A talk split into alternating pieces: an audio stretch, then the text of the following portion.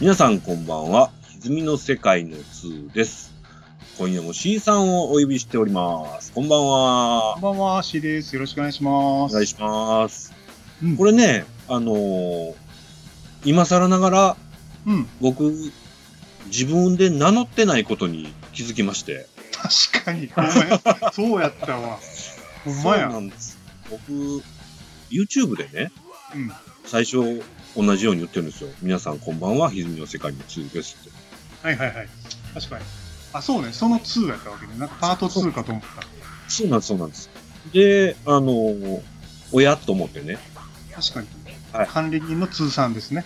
そうですね。遅ればせながら、今年からそんなドナルでいこうかなと思います。 2020。 2020。はい。 今年一発目ですね。えー1月5日に今収録しておりますが。うん。で、本当はですね、今日3人で撮りたかったんですよね。ほんとほんと。ね。あの、予告もしておりました、山ラとね、うん。君の世界大賞をやりたいなと思ってたわけですが、えー、まあ、LINE、スカイプ、電話、えー、いずれの手段でも彼に連絡がつかないと。行方不明と。そうですね。生きてるとは思うんですけどね。うん。うん、まあ、多分、携帯電話を全く見ない正月を過ごしてるんだと思いますけども。いい正月。ですよね。まあ、そういったわけで、ちょっと片落ちではありますが、今日は2019年を振り返った映画会ということで、うん。映画会やりましょう。はい。うんち。ょっと良かった映画、思い出に残った映画をご紹介しようと思います。はーい。はい、よろしくお願いします。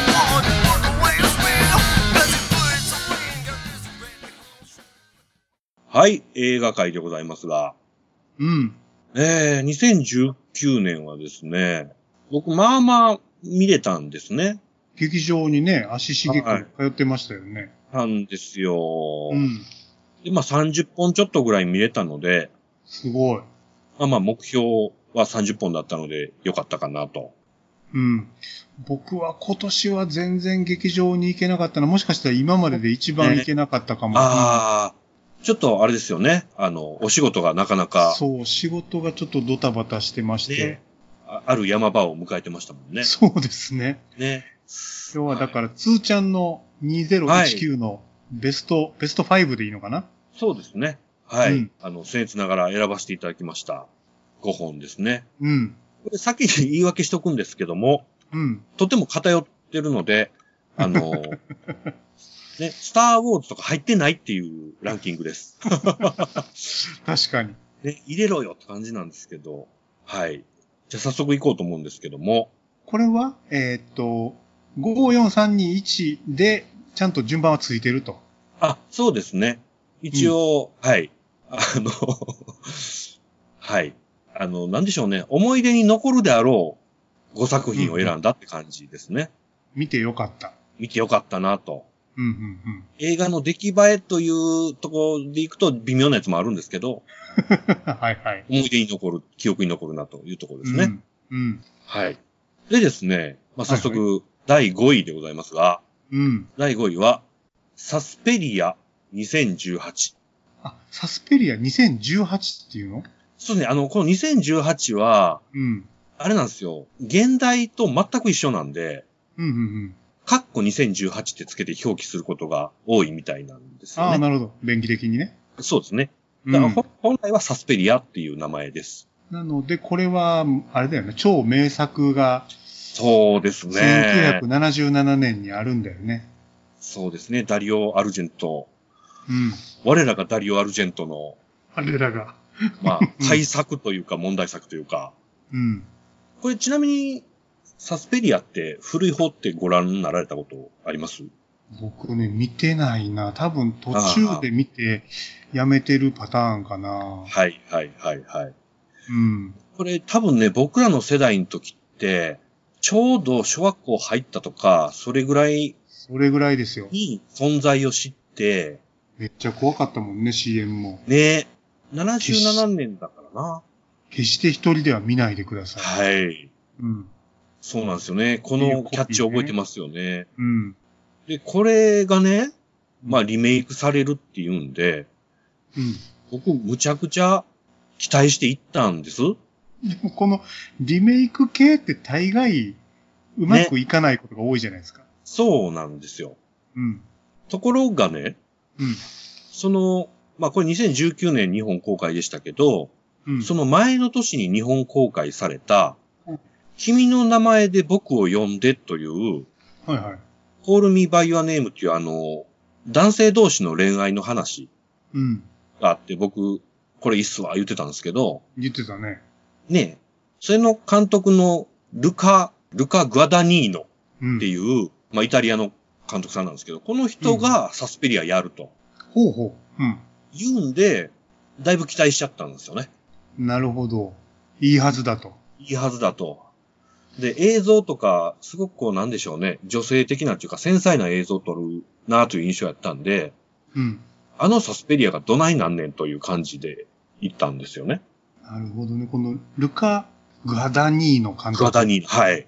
71年生まれなんで。で、僕うん同い年ですね。おっとっ と。うわぁ、このル若カ・いグよアダニーノのさんの写真見た ら、C さんよりなんか10個ぐらい上に見えますけどね。いい。貫禄バリバリよね。これはなかなかの貫禄ですね。この監督も、おそらく子供の時に見て、なんでしょうね。イタリア映画の名作ですよね。ね。そこにチャレンジしたよと。うん。うんうんで、まあ、この人の他の映画ってね、うん。うん、全然僕見てないんですよ。確かになんか今、フィルムグラフィー見てたら、聞いたことないやつばっかりですね。なんかね、結構ドキュメンタリーとか、そういう社会派な人のようで。うんうんで、まあまあ、その、君の名前でが良かったから行ったんですけど、このサスペリアがね、うん。うん。 あのーあ、これ絶対賛否両論やわっていう出来栄えなんですよね。あれ あれうん。っていうのが、なんかもう世界観とか、結構ね、あの、いじってんですよね。これ、ネタバレでいきますかあ、ネタ、あ、でもな、C さんにネタバレしたくない気持ちもあるしな、 そどうしようかそんな感じでなす。かうん、そうですね。一一作目をはい。結構忠実にやってるんですかそれともだいぶ変えてるえっとね、要素はすごく忠実なんですけど、うん。ディテールを大改変してる感じですね。おー。例えばね、わかりやすいところでいくと、元の、あの、サスペリアって、うん。バレエ、ダンスバレエのうん宿舎付きの学校っていうんですかね。うん。うん。そういうところでの話なんですよ。バレエの名門校に入学するためにニューヨークからやってくるっていうのが最初で。それはバレリーナの卵ってことかなそうです、そうです。うんうんで、こう、ライバルたちがいっぱいいる、そのバレエの名門校の中で、うん。いろんなことが起こるっていう話なんですけど、うん。まずそこがね、あの、暗黒舞踏の、ほ暗黒舞踏ってわかります ちなみに。う。わかんない。あ、いや、わかる。あの。三回塾とかでしなんていうんょで。すあ、そうそうそう。はいはい、わかるわかる。で、割とコンテンポラリーミュージックみたいな、わけのわからんリズムと旋律の音楽に乗せて、うんあのー小学校の時にやった表現運動みたいな、要は、ああいう感じ白塗りした、あそうそうの、そう丸あ坊あ主感といじうか、スキンヘッドの人が、やるみたいなね。キテレツな動きをするってやつでしょそうです、そうです。う。うんで、暗黒舞踏の名門校へやってくるんですよね。うんうん。 そんな、そんなとこあんのか。 ほうほう、なるほど。なんかその暗黒舞踏の世界では、こう、世界に名を馳せてるっていう、とある有名なダンサーがいて、はあはあはあそのダンサーが作った学校っていうんで、いきなり気持ち悪いというか怖いんでね。そうなんです、そうなんです。バレエよりもちょっと怖いんでね。そうですね。うん。なるほど。だからなんかこう、バレエのもっとた足をピッとやれみたいな話が、うん。そこのジャンプが違うっていうわけのわからんジャンプさせられてるとかね。はいはいはい。うんうん。なんか、その、まあ、言葉で言っちゃうと、ちょっとトンチキなんですけど、のっけからも雰囲気がね、うん。むちゃくちゃ異質というか、まがまがしいんですよ。不穏な感じですね。むっさ不穏なんですよね。 おうまあ、あでれだよね。正解がないもんね、この暗黒舞台。いやー、そうなんです、そうなんです。うん。で、このまた役者が良くて、うん。その暗黒舞踏の伝説のダンサーみたいな人、うん。の女女優なんですけど、うん。これはあの、ティルダ・ウィンストンっていう女優さんがやってるんですが、はいはい、はい。ティルダ・ウィンストンってご存知ですかねもちろん。めっちゃ、なんだろうないいですよ。ね。女性なんだけど、男性とかもあり。ですね、ですね。うん。あの、はいはいドクター・ストレンジに出てきたり、あとはベンジャミン・バトンとかもかな僕の中では何かなあの、コンスタンティンのガああ、コンスタンティンの、そうですねブリエルっていうはいはいはいはい演出役でしたね。あれも良かったですね。中性的な。で、この人がね、うん。人形っぽいというかね。人間離れしてますね。ねうんうんうん。え。で、この人がその伝説の暗黒舞踏ダンサーなんですよ。ぽ い。ほうほで、なんか真っ黒な、何のデザインもない服着て、うはいはい。髪長くて、うん。で、ギョロッとした目でむちゃくちゃ指示出してるっていう。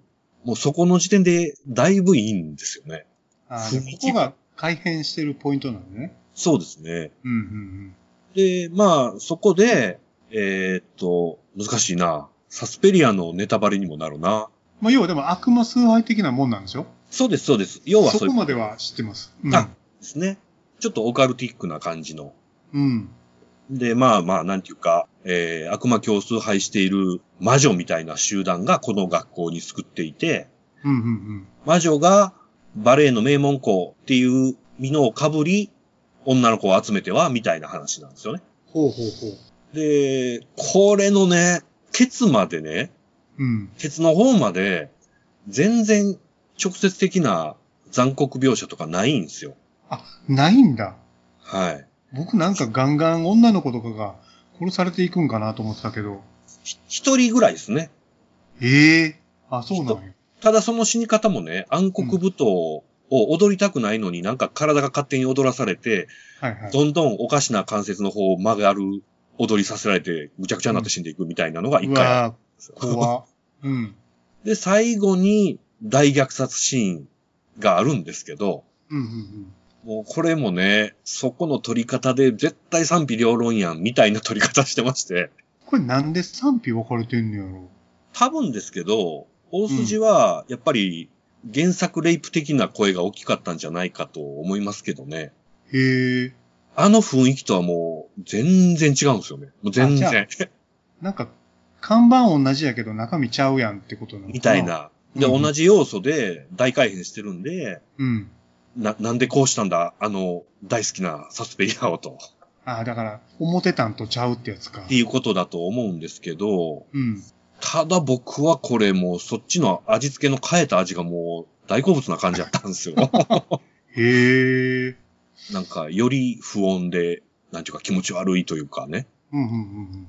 で、ちょっと前の、これの数ヶ月前にヘレディタリーも見た後かなんかで、うんうんうん。僕的にはちょっとこう、オカルティックなのが続いたからテンションぐっさ上がったんですけど、はいはい。確かヘレディタリーが去年末公開ぐらいやったかなうんうん確かそんなんでしたよね。うん。うん。で、これが春ぐらいやったんですよ。これは、えっ、と、まあ、これもネタバレかもしれないですけど、はい。悪魔は出てくるんですか悪魔は出てこないですね。来ない方なんだ。はい。ああ、結局この魔女たちの、うん。なんて言うんでしょうね、派遣争いが実はあったっていううんうんことなんですね。うん。うん。これ実は山田もね、見に来よったんですよ。サスペリアのこっちをね。そうです、そうですうんサスペリアやし言うて。うんうんで、ものすごい文句言ってました。うん。なんで ホラーちゃうやんって。あの映画なんすかみ たいな。寝ましたわみたいなテンションで。要はあれか。なんか起こりそうやけど起こらんのがずっそうなとんですよ長いみたいな。そうです、そうです。雰囲気もんで、ずーっとはっきりせんまま、ずーっとずーっと引っ張られるんですよ。まあそういうやつって結局最後次第なんだよな。そうなんですよね。あの、山田もヘレディタリー見てて、うん。あれは雰囲気たっぷりにいっぱい起こるじゃないですか。うん。いろいろ起こりますよね。ね。うん。ああいうの期待していったら、なんすかこれっていう怒りだったみたいですけどね。まあなんか今見てたら、はい。結構長いんだよね、時間が。ああ、そうなんです、そうなんです。 152分。うん。 152分ずっと何も起こらんかったら確かに辛いかもしれないですね。ただね、なんていうか、あの、昔の、例えば、何やったっけ、えーエクソシストとかね、うん結構、やっぱり最初の方、あんま怒らないじゃないですか。うんうん。何も起こんないですよね。ね、うん。やっと首が回り始めたぐらいからおもろい。 そうでですすけねど。うんうんうん。ね、スパイダーウォークとか。でも、それすらないわけでしょそうですね。あの、具体的に言葉にするとないになっちゃうんですけど、でも、ずっと不穏ななんかなんですよ、これ。うんうんうんなんか隠してるぞっていうのがなんか見えたりとか。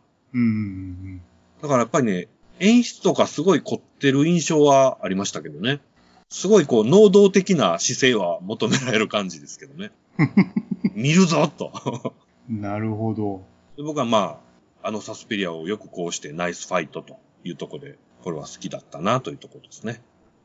僕ね、この、サスペリアの今回のやつって、はい。トムヨークっていうあの、レディオヘッドの、そうなんです、そうなんです。そう、ボーカリストがうん。サントラをやってるんですよね。これがまた不穏なんですよこね。のサントラがめちゃめちゃ良かったから、ねえ。期待してたんですけど、ヤフーであんまりレビューが低いんで、ああ、ヤフーでは気に入られてませんか、やっぱりそうやろうな。まあ、見るのをやめてましたけう、どん。すーちゃんがそう言うなら、ちょっと一回見てみようかな。 はい。あの、とんでも映画を見るつもりで行ったら、結構いいかもしれないですね。うんうんうんうん。これ入ってました、劇場。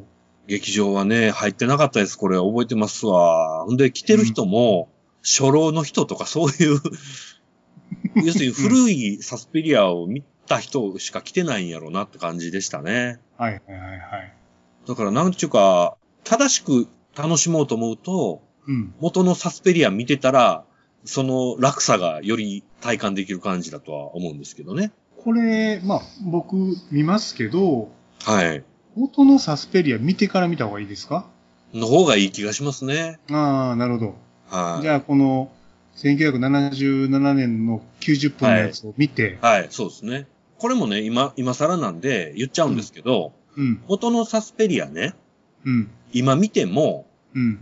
そんなどうってことないんですよ。まあ、やっぱり。確かに、まあもう僕ら大人ですしね。ね。うん恐怖もんってどうしても、こう、色あせちゃうじゃないですか。まあまあ、うん。展開遅いなとか、恐怖演出古いなとかね、うんなっちゃうんです 古いけどね、もともと。ね。もう、どんどんね。なんですけど、まあ、90分だし、うん。うん。サクッと、なんか、なんやったらちょっと飛ばし気味で見てもいいかな、ぐらいの。うんうんうんうん字幕だけ見ながら。 なるほど。これが5位であると。はい。これは人に勧めにくいですけど、とってもいいぞというのが5位でございました。はい。で、僕ばっかり喋っちゃうんですが、どんどん言ってください。はい。第4位、うん。移動都市モータルエンジン。これね。これね、これ、おー面白いんですか、これ。これもね、これ僕あのね、あのね、これ僕、あのはい予告編見てやめましたね。あ、ええもうね、モータルエンジンと移動都市と聞いたらね、うん早川っ子としてはね、早川文庫ファンとしては、はいはい。もうちょっと視線をそらすことができなかったわけですね。しかも、あれでしょ ?P 弱絡んでるんですよね。そうですよ。もうなんか、そういう隙間にしてみれば、全部お膳立てが整ってるやんけ、みたいなうんことを思ったわけですよ。僕はこれね、ま、あの、早川文庫のことも分かりつつ、はい。あ、これ映像化したらあかんやつやなと思ったんですよ。あー、なるほど。そこね。うん。もう、そうなんです、そうなんです。で、役者もね、うん。 知ってる役者一人しか出てないんですよ。ど誰ヒューヒューゴ・ウィービングっていう、ああ、はいはいはあのい。マトリックスのね。そうですね。はい、はい。はい、はい、そうです、そうです。あの人しか知ってる人いませんでしたね。うん。まあ、これはあの、有名な小説で、都市が移動するっていう近未来の架空の話なんですよね。これだから、でっかいでっかいキャタピラの上に街が乗っかってるんでしょそうですね。で、定住派と移動派っていう派閥に世界が分かれていて、うん。で、定住派のこう都市を移動派たちはなんとか落としたいと思ってんだけど、うん。あの、アジアの山脈に挟まれたとんでもない壁がそれを阻んでいて、うん。まあ、移動派たちはいろんな街を潰し合いながら生きているっていう世界観なんですけどね。これね、はい。あのー動いてる街はい、はい。がロンドンなんでしょそうですね。移動都市ロンドン、むちゃくちゃでかいんですよ。これがもう、こう予告編見たときに、はい。あ、これロンドンなんやと思って、そうなんですよ。もう、あ、ついてけへんわと思って。ええ あのロンドンね、うん。別のちっちゃい町食べるんですよ。 そうそうそうそう、それを見た見た。なんじゃこのロンドンと思って。ガバーッと開いて。で、一方ではね、なんか実際の政治情勢ではね、ブレグジットとか言ってるじゃないですか。ははは。もうロンドン動いてるじゃないですか。 もうブレグジットしてるやん、みたいな。そうです。だから、このね、原作のなんと、先先取りがにね。していたことよ と。そうね。こで、れまあ、面白かったですかこれね、まずまあ、最中に言っちゃいますと、話は、うん言うてやっぱりあの小説をね、うん。映画化しているので、なんて言うんでしょうね。すっ飛ばし気味なんですよ。うん。たかだか130分ぐらいの映画なんですけど、うん。なんていうか、矢継ぎ早にダイジェストみたいな。はいはいはい。なんすけど、ええとこ持ってきてんすよ。これでも、あれね、まあ、ちょっと、なんだろう。見た目だけで言うとね、はい、はい。まずこの人たちは、その動いてる街を見せたかったんだよね、多分。そうでしょうね。あの松ね。で、そのキャタピラついたすごい街が、うん。前の部分がパカーンって開いて、はいちっちゃいキャタピラついた街をはい。食べますよ、飲みみ込たむいな。ただね、あのシーンって、うん。冒頭10分ぐらいで終わるんですよ。そう、そういうことでしょうね。そうですそうです。でうんそれしかねえ映画じゃねえかってこう不安持って言ってるじゃないですか。うん、そう思いますよね。。思いますすよね。それが全てだろうと。と思うじゃないですか。うん。 これが、あの、とにかくこの映画ね、絵が最高なんですよ。そうそういうことでしょ、だから。あの、他にも、うんめっちゃかっこいい絵がその後どんどん出てくるんですよ。スケールので かい。え、あれはだからロンドンにはい。食べられるちっちゃい街に忍んでたはい。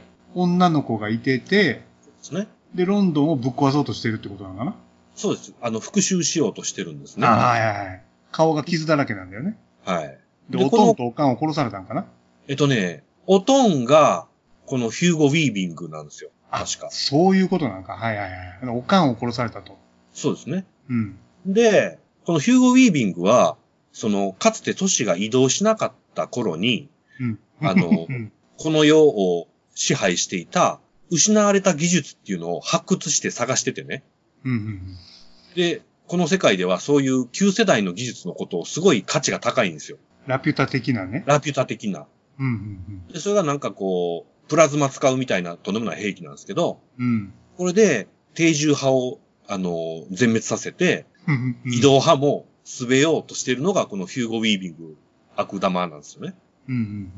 で、それを、まあ、阻止する話になっていくんですけども、ラピュタっラピュ、地上版ラピュタみたいていうことやんね。な。ね。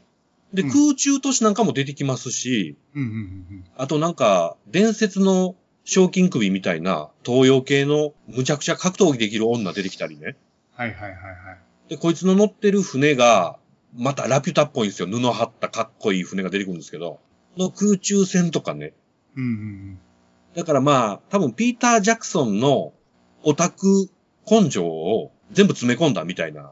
そういうことでしょうね。なんか、ピーター・ジャクソンが、そうあですの、ロード・オブ・ザ・リングでできなかった、うん、うん。スチームパンクかつそうで、すね。ジブリ的な、はい。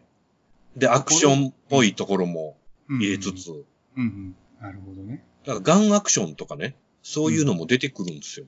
うんうんうんで、たださっき言いましたように、もうダイジェストっぽく話はパパパーっていっちゃうんで、うん。このキーマンとなる少女のね、うん。うん。かつてなんかこうアンドロイドに育てられた仮の父親がいたりするんですけど、うん。この父親が追いかけてくる話とかね。はいはい。これだから、あのね、映像は絶対にいそうなんいなと思うんですよ、見た目はね。 そうなんす、そうなんすただ。ね映像が。せ設定に乗れるかどうかだよね、これ。それはそうですね。うん。役者さんは、正味そんな印象残ってないんですけど、うん。さっきのサスペリアと打って変わって。とにかくもう、オタクの大好きなもんがいっぱい出てくる映画なんです。あ、じゃあ、そうか、メカオタクはたまんないと。たまんないですね。うん。ラピュタ実写にしたらこんな感じで撮ってほしいな、みたいな感覚というか。デジタルじゃなくてアナログのそうです世界だよ、そうメカだよねで。すね。うん。はなんか仕掛けとかからくりみたいな感じの。いはいはいはい。で、これがね、とにかくもう僕、デザイン大好きなもんばっかりだったんですよね。 あそういう目線で見たらいいんかもしれんね。そうなんです。お話はもう原作保管でするみたいな。うんうん。そうなんですよ。そこだけで言ったら本当いいデザインが満載の映画でした。ロンドンは最終的にはぶっ壊す。ロンドンはぶっ壊れないですね。あ、ぶっ壊れないんだ。はい。あの、ヒューゴ・ウィービングは殺されますけど。なるほど。あ、そ、それをじゃあ、取って代わっそうて、平和な都市になるよと。みたいな。で、割とこの主人公たちは、定住派にこうマインドが寄ってるんですけど、うん。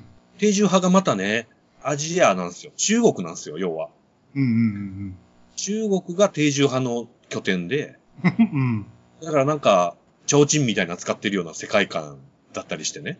うんうんうんそれがスチームパンクで飾られてるからもうたまんないわけですよ。うん。ロンドン、移動都市ロンドンが、はい。すごく侵略的ってことなんでしょそうなんです、そうなんです。うん。でで、そうじゃなくてみんな仲良く暮らそうよと。みたいな、そうですね。うん。で、ロンドンに食われた都市の人らは、じゃあひどい目に遭うかって、そうじゃなくて、うん。単にロンドンの住人になるだけなんですけどね。それ、それいいじゃないですか、それ。ね 結果いいやんって感じなんですけど、うんうんうん。だから長いもんに巻かれて生きろよ、み たいな移動派なんですよね。なるほど。これはね、なんていうこれか、そんな良かったんや。すごい良かったです、もへえ。これもこれ劇、劇場で見た。う。見ましたね。公劇開施設す場はぐに行きましたね。混んでました劇か場はね、3、4人とかでしたね。そうでしょうね。はい。悲しかった。まあ、あの、煮しまった感じの人たちばっかりでしたよ。うんうんうん。これも今、アマゾン、アマゾンのプライムであるから、あ、マジっすか。見てみようかな。これもそうっすね。絵だけちょんちょんとつまんでもらえたら。うんうん物語は原作知ってたら、ああ、はいはいって感じで、うん。そんなに悪くないんですけど。へえ、この、監督のクリスチャン・リバーズ監督、はい。デフビューィル作モグラフィー、これだけですね。うん。ですよね。デビュー作でしたよね。うん。で、このね、P 弱のうん。ブレインデッドの時に絡んだ弟子っ子なんですよね、この人。なるほど。はい。じゃあもう一番弟子に、そうです、そうです。うん。で、予結算構は引っ張ってくるから取ってみなさい。そうで。すよ。まさにまさに。うん。なるほどね。だから結構ね、うん、ピーター・ジャクソンのデカめの映画のスタッフなんですよ、この人。うんうんうん。ずーっと。うんうんうんなんか絵描ける人なんですよ。デザイナーなんですよ。うん。ああ、なるほど。だからそっちにもう、絵力でそうですね。ねじ伏せると。集中特化したと、そこだけ に。で、それが証拠にというか、この移動都市モータルエンジンの脚本は P 弱は書いてるんですわ。おうおうおうだから、ちょっと先生に脚本は書いてもうて、はいはい。画面は僕やりますわ、みたいな。これはな、まあ、これも見てみようかな。うん。残念ながらこれ以降監督してないんで、不意やったんでしょうけど ね。うん。まあ、P 弱も今いろいろ探してんのかな。だから、ああ。ロード・オブ・ザ・リング終わって、ホビット終わっうんて、、うん、確か次に。何しようかなって感じなのかな。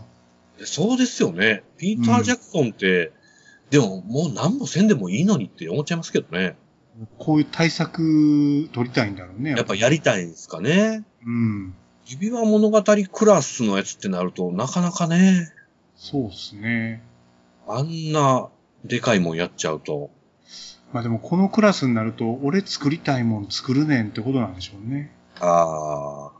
そうだからこの P 弱とか、うん。あの、デルトロとかね、うんうんゲルモ・デルトロとかね、オタクの気持ちを分かってる数少ない、こう、映画監督じゃないですか。うん。うんうんうんこの人らには、なかなか、まあ、制作とか、プロデュースでもいいんで、やってもらえるといいなって思うんですけどね。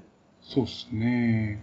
だからまあ砂の惑星もっぺんね、はいはいはいリはい。メイクしようかとか、なんか過去,、ありますね過去の映画とか、うんうんうんなうんんか。SF 小説とか、ちょっともっぺん映像化するぞってあるんでしょうね。はいはい。確か砂の惑星は誰か作ってましたよね、今。誰が今作ってると思う。ニュースは去年か今年か見たよううな。ん。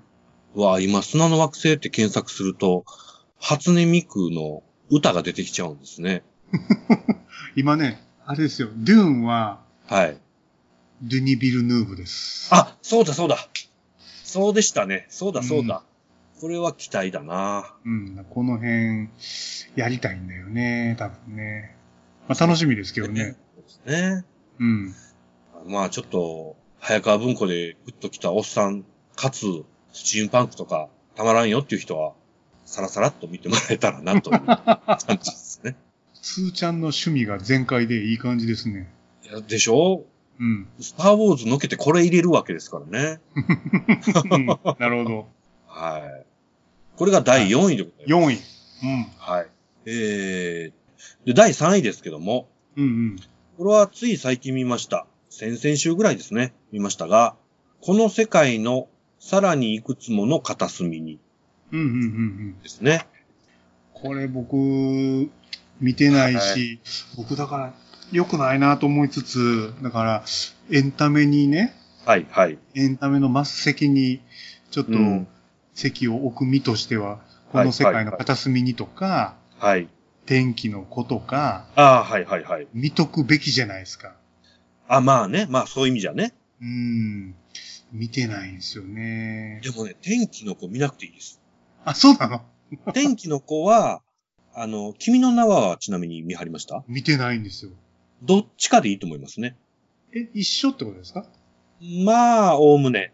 ほうほうほう。あの、やりたいこと大体一緒。まあ、ブレてないって感じなんですけど、うんうんどっちか見て、あ、これめっちゃ好きやわって思ったらもう一本見たらいいですけど、うん。うん。まあ前なと思ったら大体一緒なんで、でね、僕の中では、はい。ここの世界の片隅にも上映近かったじゃないですか。あ、そうです、そうです、そうでしたね。だから、ワンセットにしてたんですけど、これ全然違うもんなんですか、もうバビるほど違いますね。 うん。これ、もともと漫画原作なんですよね。うんうんうんあの、映画の絵とほぼまんま同じ絵の感じなんですけど、うん。うん。でこの漫画原作自体もだいぶいいんですよ。これは戦争をそうですね。描いてる。と思うじゃないですか。あれでしょ広島の話なんでしょと思うじゃないですか。うん。じゃなくて、クレの話なんですよ。呉。クレ、ひあのー広島県の呉。クレ。うん。広島市造船の。そうですね。うん。で、かつ、原爆とかあんま関係ないです。あ、そうなんですかうんうん。あんま関係ないです。うん、へ落ちますけど、物語の重要ポイントでは全くないんです。え。うん。でこの映画何かっていうと、うん。簡単に言うとね、戦時中、戦中のうん。日常系なんですよ。はいはいはい。うん。戦中の日常こんな風に生活して、人々は割と、割と普通に生きてたよね、みたいな。うんうんうんだからすごく日常的な、何気ない出来事のエピソードとかしかないんですよね。うん。これって逆も言えんのかななんかその何気ない日常にはい。戦争がちょっと影を落とすみたいな、そうです、そうですそ。ういうことなんですかね。で、まあ、あのー劇中途中で、うん。ある人物が、その、不発弾で死んでしまうシーンがあるんですけど、ほいほい。そことかもう今おっしゃった通りなんですよ。めっちゃ日常やのに、うん。戦時中だったことがそこでこう突きつけられるみたいな。いや、これね、あの、なんていうか、ベタな話ですけど、一回目見に行った時は、うん。最後のね、20分ぐらい僕ずーっと泣いてましたね。まあね、涙止まらへんわ。ストーリーは分かってるけど。そうです、そうです。うーん。で、しかも、なんか泣かすような、どういうんですかね、盛り上げとか全然ないんですよ。うんうんでもなんかこう、ね、やるせない感じとかが当然戦中なんであるわけですが、その辺がね、最後に全部こう固まってくるような演出があって、うん。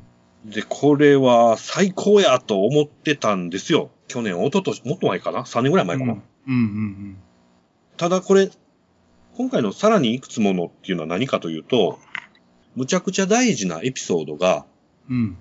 うん。抜けてたんですよね。ほうほうほうほで、そのエピソードに関連するきっかけみたいなノートの端っこが切れてないっていう、うん。そこだけは映像としてあるのに、うんその切れた部分のエピソードが丸々なかったんですよ。まあこれはだから、時間の問題もあるだろうし、まあストーリーをこう煮詰めるためにも、はしょったんかなと思ってたんですけど、なんかそうのん片渕さん曰く、うん。もう単純に予算が尽きたんですって。お金なかったと。お金なかったと。うんうんでも公開せなあかんからって公開したわけですけど、うん。うん。で、その後、このかけた分20分分なんですけど、うん。クラウドファンディングでお金集めたんですよね。ほうほうほうほう。で、この失われた、まあ、原作にあったエピソードを追加して、うん。再上映するっていうのが、このさらにいくつもの追加版なんですよね。そんなん初めて聞くパターンですよね、でもね。ねうん。え。で、これもね、あの、かけた分が保管されて、まあ、原作好きな人間としてはね、あ、ちゃんと原作通りの形になったという喜びはまずあるじゃないですか。完全版的な。そうですね。うんうんで、ところがね、この、これいい意味なんですけど、このかけた部分が追加されたことで、うん。うん。あの、この映画全体のね、印象がめっちゃ変わったんですよ。あ、なるほど。じゃあ、なんか、ディレクターズカット的に保管したっていうよりはもう全体が変わったと。そうっすね。へこーのエピソード入ることで、まあ、主人公がすずさんっていう、あの、のん、のんっていう人が声を当ててるんですけど、うんうんこのすずさんのすごいこう内省的な部分が追加されてるんですね。内面的なというか。うん。あ掘り下げられたと。そうですね。うん。で、こう、お女としてのこう、部分が掘り下げられてるので、うん。全体が鈴さんの話になった感じなんですよ。はいはいはい。それが20分入っただけなんですけど、うん。他全部一緒なんですけどね。それは、あの、塊で追加されてるんですかそれともバラバラに至るところに追加さそうでれてするんでね。すか大きくは塊ですけど、うん。全部が完全に繋がってるわけじゃないです。うんうんだいたいこの辺っていうのでカポッと入ってるんですけど、うんうんうん。うん。 20分丸っぽ繋がってるわけじゃなくて、ちょっと切れてるやつもあるんですけどね。うんうんいや、で、これがもう、またもや良くてね、うん。うん。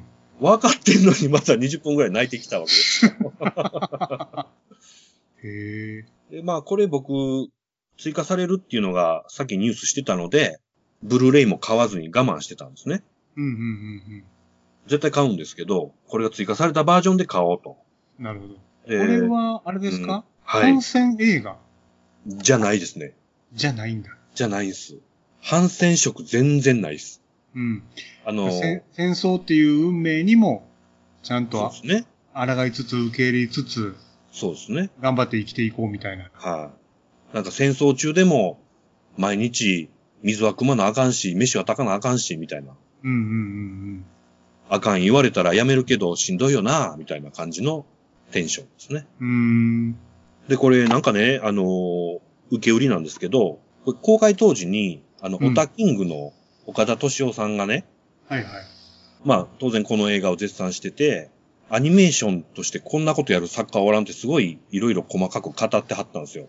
うんうんで、一番わかりやすい例として出してはったのが、冒頭5分ぐらいで、うん。うん。あのー子供時代の鈴さんが、こう、ちょっと広島市内へ海苔を届けに行くっていうお使いをやるシーンがあって、はいはで、そこで重たい海苔の、こう、風呂敷に包んだのを担ぐために、い。うん。その海苔の箱を一遍壁と自分の体で挟んで、うん。持ち上げといて、うん。ぐるっと後ろ向いて自分の前、胸の前で誘惑っていうシーンがあるんですけど、うんうん。ここめちゃくちゃ丁寧に枚数使ってやるんですよ。何気ないシーンなんですけど、あ宮崎駿的な。的な、めちゃくちゃ動かすんですよね。うんうんで、これは僕も見てて思ったんですけど、例えば字を書くシーンがあるんですけど、うんうん。うん。ちゃんとその字を書いてる通りに手が動くんですよ。はいはいはい。で、その通りに、はい、鉛筆がこう乗っていくみたいな。だかうん。らそういう、どうでもいいところをむちゃくちゃ丁寧にやってるんですよ。まあ、どうでもよくないんですけど、うん。なんかそう、そういう丁寧さのあるアニメーションですね。あまあ、実写で撮ってしまったら、普そうです通ねなところをわざわうざんうん絵で描いて、はい。やるから余計際立つんやろうね。そうですね。うん。なんかこう説得力あるんですよね、こんな絵やのに。うん。これだから実写でもうでやっきてるましけたど、ねでもまあアニメやからうん、よりグッとくるっていうところがあるんでしょうね。で、なんか確かこれ連、連続もののドラマでやってましたよね。あ、そうなのやってました。あの、うんワンクールだけ。うんうんうんで、それは、1話だけ見て、やめましたけどね。うん。 あ、そうなんなんじゃこりゃと。や。違うと。はい。役者さん悪くなかったんですけど、ああ、北川景子あれ北川景子出たっけってなってますね。あの、松坂通りとか。うんうんうんうんうん。なんか、うん、ドラマ版は何とも思わなかったなぁ。これは鈴さんの一生の話なんですかええまあ一生でもないんですけど、まあ鈴さんの話ですね。基基本。は。で、まあ、現実か、そうじゃないかみたいなとこがちょっとこう混じりながら、こうんうんの鈴さんの空想なのかなみたいなとこも混じってるんですけど、なるほど。これまあ見てみなわからんな。僕、実はね、こそうのですね辺のアニメの映画って、はい、ちょはっい。と避け気味なんですよあね。、そうなんですね。うん。でそそれれはなんでかっていうと、はいはい、はい。で言うとね、多分ね、怒られるというか、怒る人いっぱいいると思うんですけど、うん、うん。僕ね、ホタルの墓がめちゃ苦手なんですよね。ああ、なるほど、なるほど。うん。はい、はああれになんでみんなそない感動すんのかなっていうのがちょっとありまして。い。なるほどですね。うん。それは、言ってる意味は全然わかり ます。そうなんですよ。あれはもう、もろに反戦映画じゃないですか。そうですね。うん。だから、確かにあの兄弟はかわいそうなんですけど、うん。うん、みたいな。かわいそうであることを見て泣くエンタメですかこれ、みたいな感覚ってありますよね。そう。だからそれよりも、まあ、なまあ、子供やからね、あの、うん二人は。しゃあないねんけど、まあ、なそんかれねにあ抗って頑張ってほしいですよね、自分を持って。だからあの映画はね、僕もまあ、見て泣いた経験ありますけど、うん。なんていうかね、ずるいっすね。ずるい。全部、お気に入ってる要素ばっかりやんみたいな。まあ、大人のせいというか。ねうん。ちっちゃくな兄貴と、めっちゃ可愛い妹と、うん。ずるって。ってなりますよね。ねなんか苦手でね。いや、本当にね、そういう感覚の人にこそこれを見てもらうと、なるほどね。これが日常系であることがすごいなっていううんうんうんことですね。うん。なるほど。はい。これは、はい、ぜひ。これは多くの人に勧めれるな、というところでうございんます。。これがまあ、第3位でございました。はい。じゃあ今からトップ2ですね。トップ2ですね。ここで一回ジングル入れましょうかね。はい。